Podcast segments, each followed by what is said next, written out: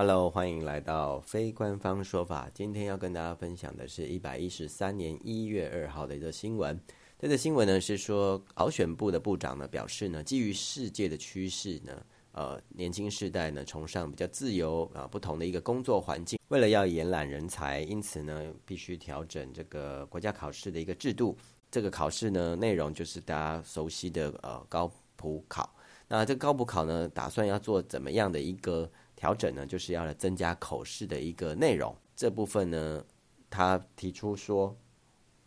因为过去的公务员呢，大部分都坐在办公室呢，但现在呢，必须要跟民众来沟通，因此必须要有好的沟通呢跟应变能力。可是呢，这部分呢，笔试没有办法测出来，因此呢，呃，未来呢，倾向要调整口试的占比，然后呢，并且要配合这个训练的一个实务加强能力等等。甚至呢，他有提到说呢，呃。年轻一代的一个考生呢，不太习惯呢用呃笔来写字。那这部分呢，已经有推动所谓的呃考试电脑化等等。呃，在这方面还没有一步到位的时候呢，就是呢朝呃基本上这几个方向来做调整。那么对于这个新闻呢，其实不不少的网友就有提出说呢，这是呢增加黑箱的一个空间。那因为呢，甚至这是一个来测试呢。呃，你对于某一个政党是不是认同，或者是是不是有一致，是不是自己人的一个机会，也就是呢，口试呢就会成为一个呃卖官的一个机会，那就会开始漫天喊价。那么一样，我们从几个角度来跟大家分享这则新闻。首先呢，呃，年轻世代可能不太习惯用纸笔写字，这部分其实我们在其他集其实就已经有提过。那身为电脑强国的我们呢，呃，居然在呃二十一世纪呢，还是在用呃纸跟笔来写字，好像呢只有纸笔才能够防弊一样，好像呃电脑就没有办法。我想这对于我们国家身为电脑强国，这真的是一个蛮大的一个侮辱。那呃，可惜一直到近年才终于有人想起说，哎，其实用电脑。呃，考试呢，其实事实上是做得到的，而且呢，这也跟哦未来工作的一个呃内容是一样的哦。当然，考考试院考选部呢已经在进行了，只是呢速度呢可以说是慢了点。那么其次，在这则新闻呃当中有提到说，呃过去的公务员都坐在办公室，可是现在公务员呢必须走出来跟民众沟通。我想这部分呢只有呃二分之一或三分之一的正确。因为其实我相信，呃，听众朋友啊，大家都知道，其实公务员的类型其实非常非常的多种。那假设我今天是一个呃户政事务所的一个人员，我当然必须要跟民众来互动沟通，因为呃我的柜台啊、每一天都在叫号，有人要办呃印鉴证明，有的人要办离婚，有的人要办呃户口迁出、呃迁入等等的，每天都必须跟民众来互动。可是，如果我是一个会计人员，呃，我做的内容就是呃一个单位它的一个呃税入税出，那甚至是决算，我根本内容根本不会遇到民众，这时候要怎么样跟民众来沟通呢？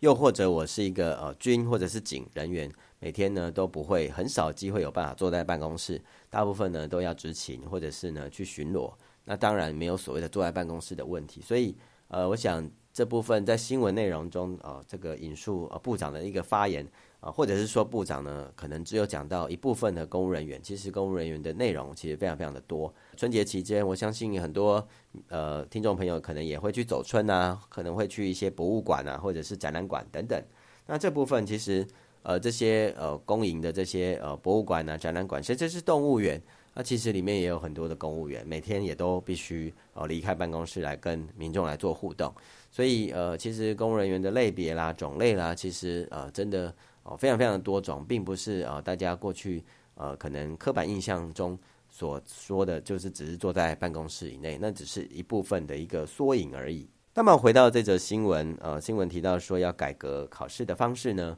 要增加口试的一个机会。那当然，呃，网友的质疑，呃，其实有他的道理所在。那确实，口试呢可以说是口试官呢一个呃主观审查的一个机会。那呃，毕竟我相信大家呃在社会生活中都会有所谓的投缘不投缘啊呃，呃，如果不投缘的话呢，都呃几句话都嫌太多。那有的人就是比较好聊，有的人就诶就是觉得比较亲切等等。那确实这种分数呢很难客观很难量化。或许这也是为什么。啊、一直以来啊、几千年来啊、一直从过去到现在，华人社会中呃，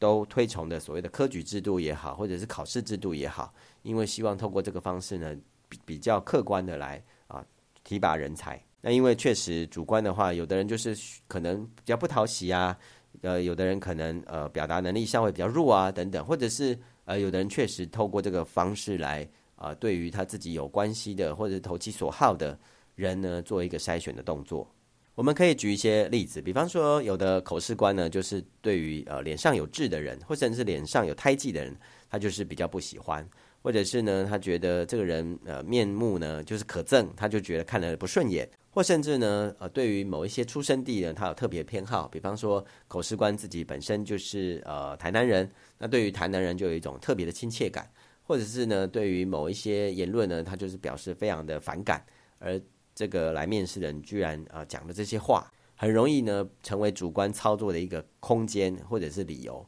那因此呢，我们在这边也特别跟大家呃分享，其实呢在这方面呃就业服务法第五条的规定呢，其实就有保障呃民众的一个就业的机会。呃，基于平等的原则，其实公部门就算呢进行口试，一样要遵守这样的原则。也就是说呢，口试官呢不能因为种族，不能够因为思想，不能够因为语言，不能够因为出生地。不能够因为星座、血型等等的理由，然后呢进行歧视，甚至呢也不能够因为你是工会的代表等等的。那当然，呃，公务人员在呃出任的时候没有所谓工会的问题。那么当然，其实对于呃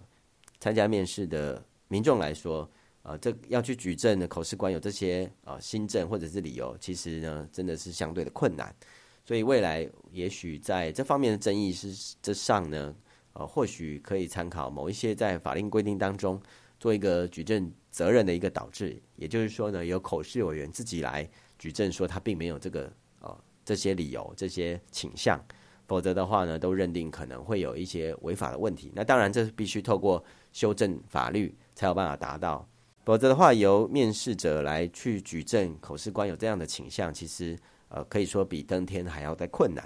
那因为呢，口试官。呃，他到底掌握什么资讯？他内心怎么判断？其实这个呃都没有办法从呃资源相对比较弱势的这个来参加面试者的人中来去取得，或者是能够得到相关的资料。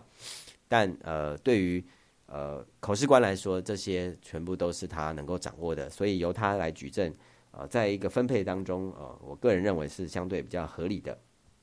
那么总而言之呢，呃，求职的公平，这是呃，不论是公部门或者是呢民间部门，其实都一体适用的。毕竟平等原则是我们国家啊、呃、所规定的，甚至呢国际公约也是如此的规范。那呃，在迈向国家考试的改革，当然改革当中一定会有正反的意见，那但绝对确实不能够成为大家民众所质疑的，成为黑箱，或者是成为。养成某一批政党成为一种呃私相授受的一个机会，否则就丧失了希望透过客观的方式来啊、选拔人才的一个机制。而这样的公平机制呢，我想是不分世代也不分年龄的，这跟世界潮流相一定也是都符合的，因为各个世代各个潮流一定都追求公平、公正、平等。那么以上呢，就是这则呃内容啊、喜欢的话帮我按赞、订阅、加分享，谢谢大家。